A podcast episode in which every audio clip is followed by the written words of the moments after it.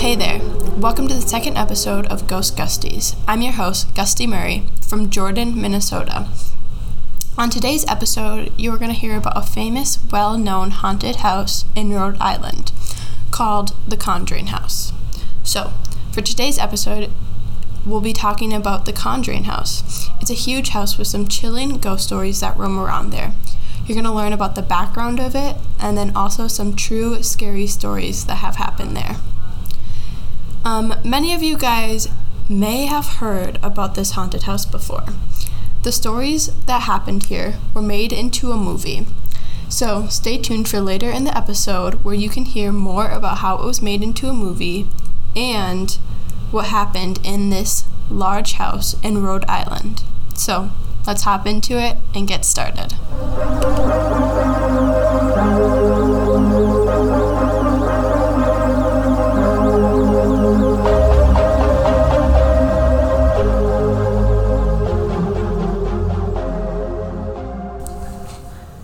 All right, let's get into it. The Conjuring House was built in 1736 in a small town in Rhode Island.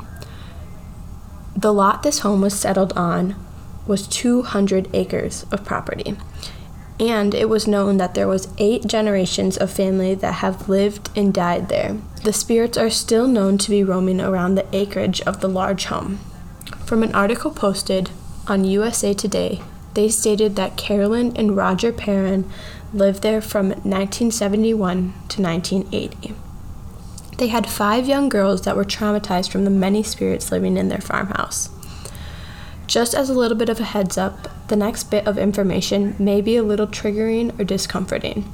So, from another article on History versus Hollywood, they stated that over the course of many years, the house had been host to two suicides by hanging, another suicide by poison, and then a rape and the murder of a very young girl.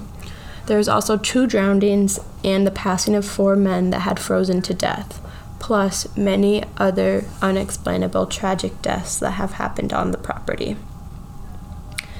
So, I said earlier that there are five daughters that lived with their mom and dad in this farmhouse. One of the daughters um, her name is Andrea, and she's very open about her um, experiences that happened in the house over the many years. She wrote a book explaining um, her experiences and what she saw, and you can buy it now and like read it. It's very cool, but I'm not gonna buy it. But I think that it'd be an interesting thing to read if you were really um, interested in ghost stories the rest of the daughters don't share their experiences because they don't want people to know about their traumatic experiences. They want to like keep it more to themselves.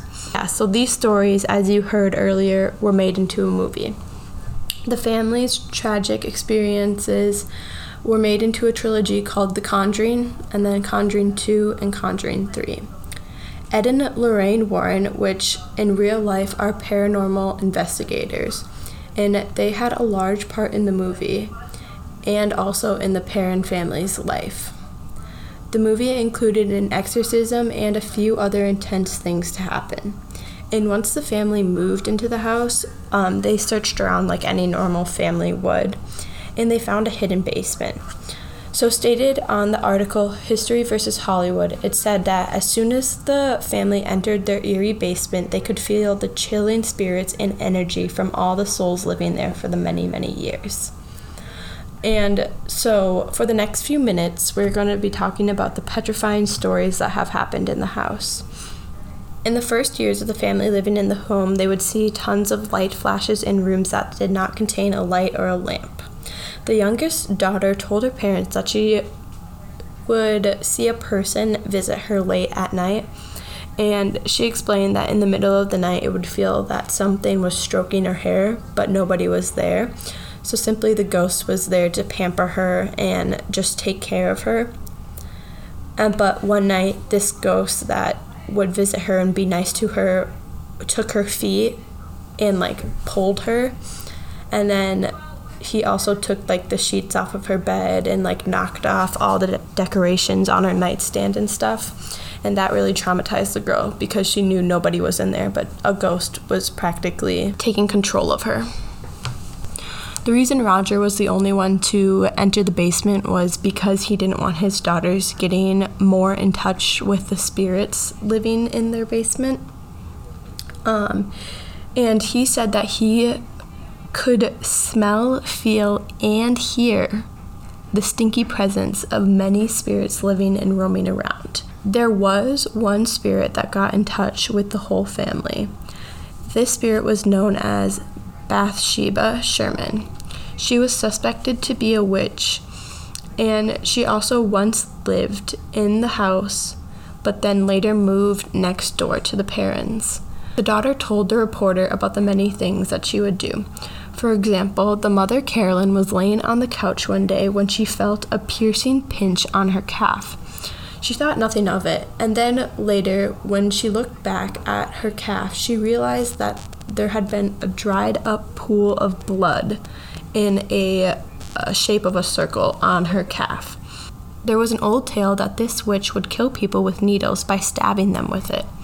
It was said that Bathsheba died with a needle in her hand and now uses it to traumatize people who live in her house and her neighbors.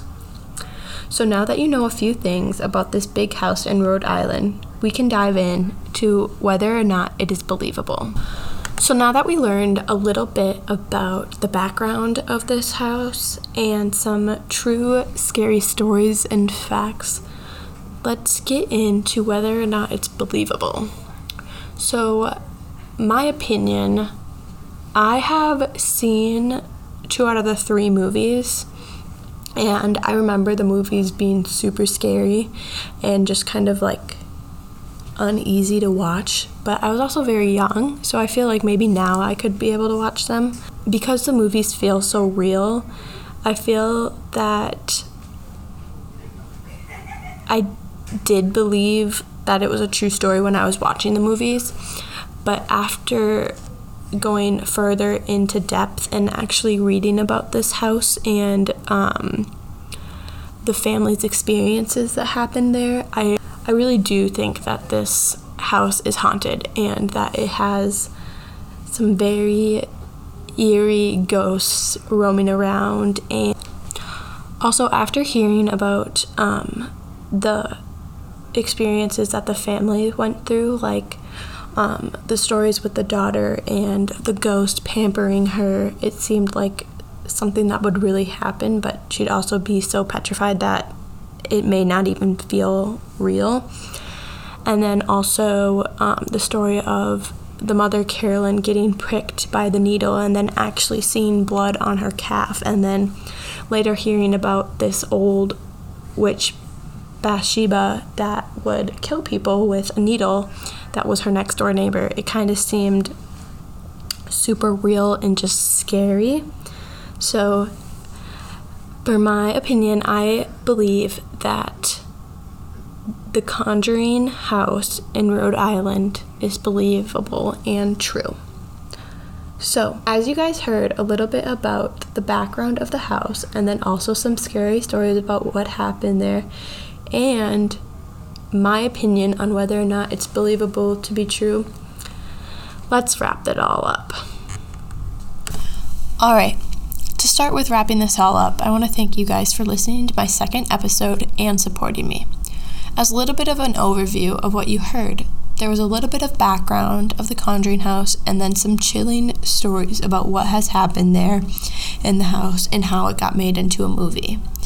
Finally, you heard about my opinion whether or not everything is believable. So, make sure to subscribe to the podcast on Creative Communications, where you can find that on Apple Podcast or on Spotify. You can also follow us on Twitter at JHS Creative Com and let me know what you think about these haunted areas and if you believe them to be true too. So, stay tuned for the next chilling ghost story posted on May 4th. I hope I didn't scare you too much, because I can't wait to spook you in the next episode. Talk to you next time on Ghosts Gusties.